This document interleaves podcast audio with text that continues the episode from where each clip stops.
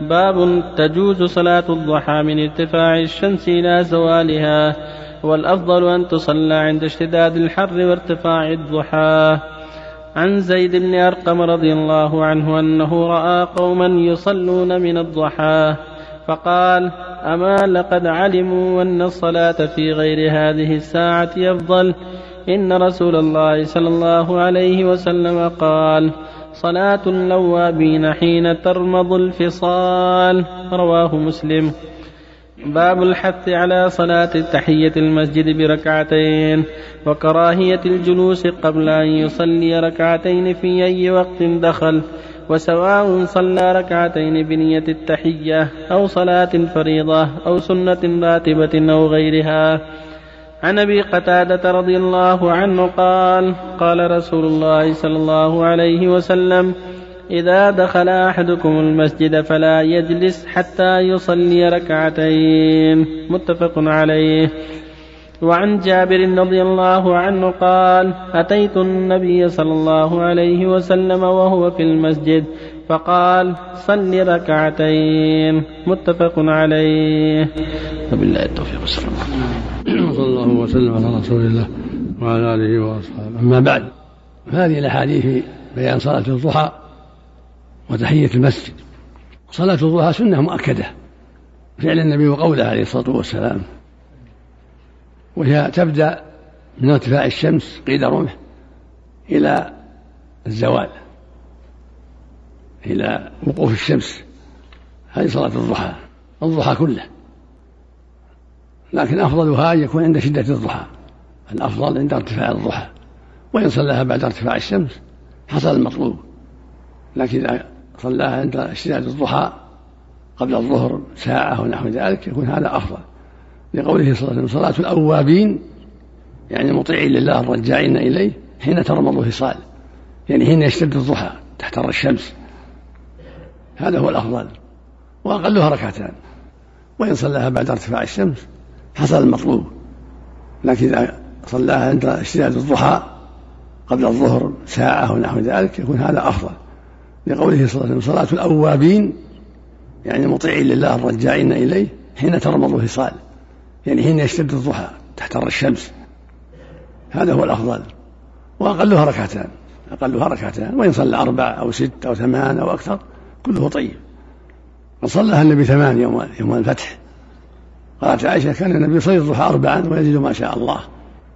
وقد أوصى أبا هريرة يصلي الضحى ركعتين أقل شيء ركعتين. فمن زاد زاد أجره. وهي سنة في السفر والحضر في الحضر وفي السفر جميعا. وهكذا تحية المسجد سنة. إذا دخل المسجد صلى ركعتين سواء كانت فريضة أو راتبة أو نافلة. إذا جاء وقد أقيمت صلاة الفجر كفت عن تحية المسجد. صلاة الفريضة تكفي. وهكذا لو جاء وقد أقيمت صلاة الظهر أو العصر أو المغرب أو العشاء تكفي الفريضة عن تحية المسجد. وإذا صلى الراتبة راتبة الظهر قبلها أو راتبة الفجر صلاها في المسجد كفت عن تحية المسجد. المقصود أن يصلي شيئا قبل أن يجلس. فإن كان صلى فريضة كفت صلى راتبة كفت ولا صلى ركعتين للتطوع وإن صلاهما بنية سنة الوضوء والتحية سدت على الجميع لقوله صلى الله عليه وسلم إذا دخل أهل المسجد فلا, المسجد فلا يجلس حتى يصلي ركعتين. وجاءه جابر رضي الله عنه في مسألة عند النبي صلى الله عليه وسلم قد باع بعيرا على النبي صلى الله عليه وسلم فجاء جابر بالبعير فأناخه دخل المسجد وقال له النبي صلى الله عليه وسلم صلي ركعتين. دل على أن تحية المسجد سنة مؤكدة حتى ولو دخل الإمام يخطب يوم الجمعة يصلي ركعتين ثم يجلس في الخطبة. ولما رأى النبي صلى الله عليه وسلم رجل دخل يوم الجمعة والنبي يخطب ولم يصلي ركعتين قال له قم قم فصلي ركعتين. اللهم صل عليه وسلم. وفق الله الجميع ما هو صار موجود تحت المسجد؟ قول صلى الله عليه وسلم الذي سأله عن الصلاة الخمس هل علي غيرها؟ قال لا إلا أن تطوع.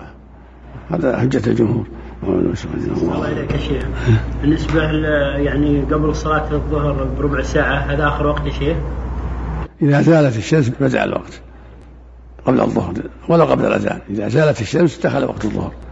وزوالها ميولها إلى جهة المغرب هذا زوالها إذا انصرفت إلى جهة المغرب هذا هو الزوال. هناك ركعتي إشراق. هي هي صلاة الضحى مبكرة. صلاة الضحى مبكرة. حديث النبي صلى الله عليه وسلم أنه إذا صلى الصبح ثم جلس يذكر الله. في ركعتين تكتب له حجة وعمرة هذه صلاة صلاة الضحى. هي نفس صلاة الضحى. نعم صلاة الضحى مبكرة الله الله. الحديث الثابت أحسن الله عليك لا بأس له طرق جيدة نعم. الله عليك الأمر بتحية المسجد.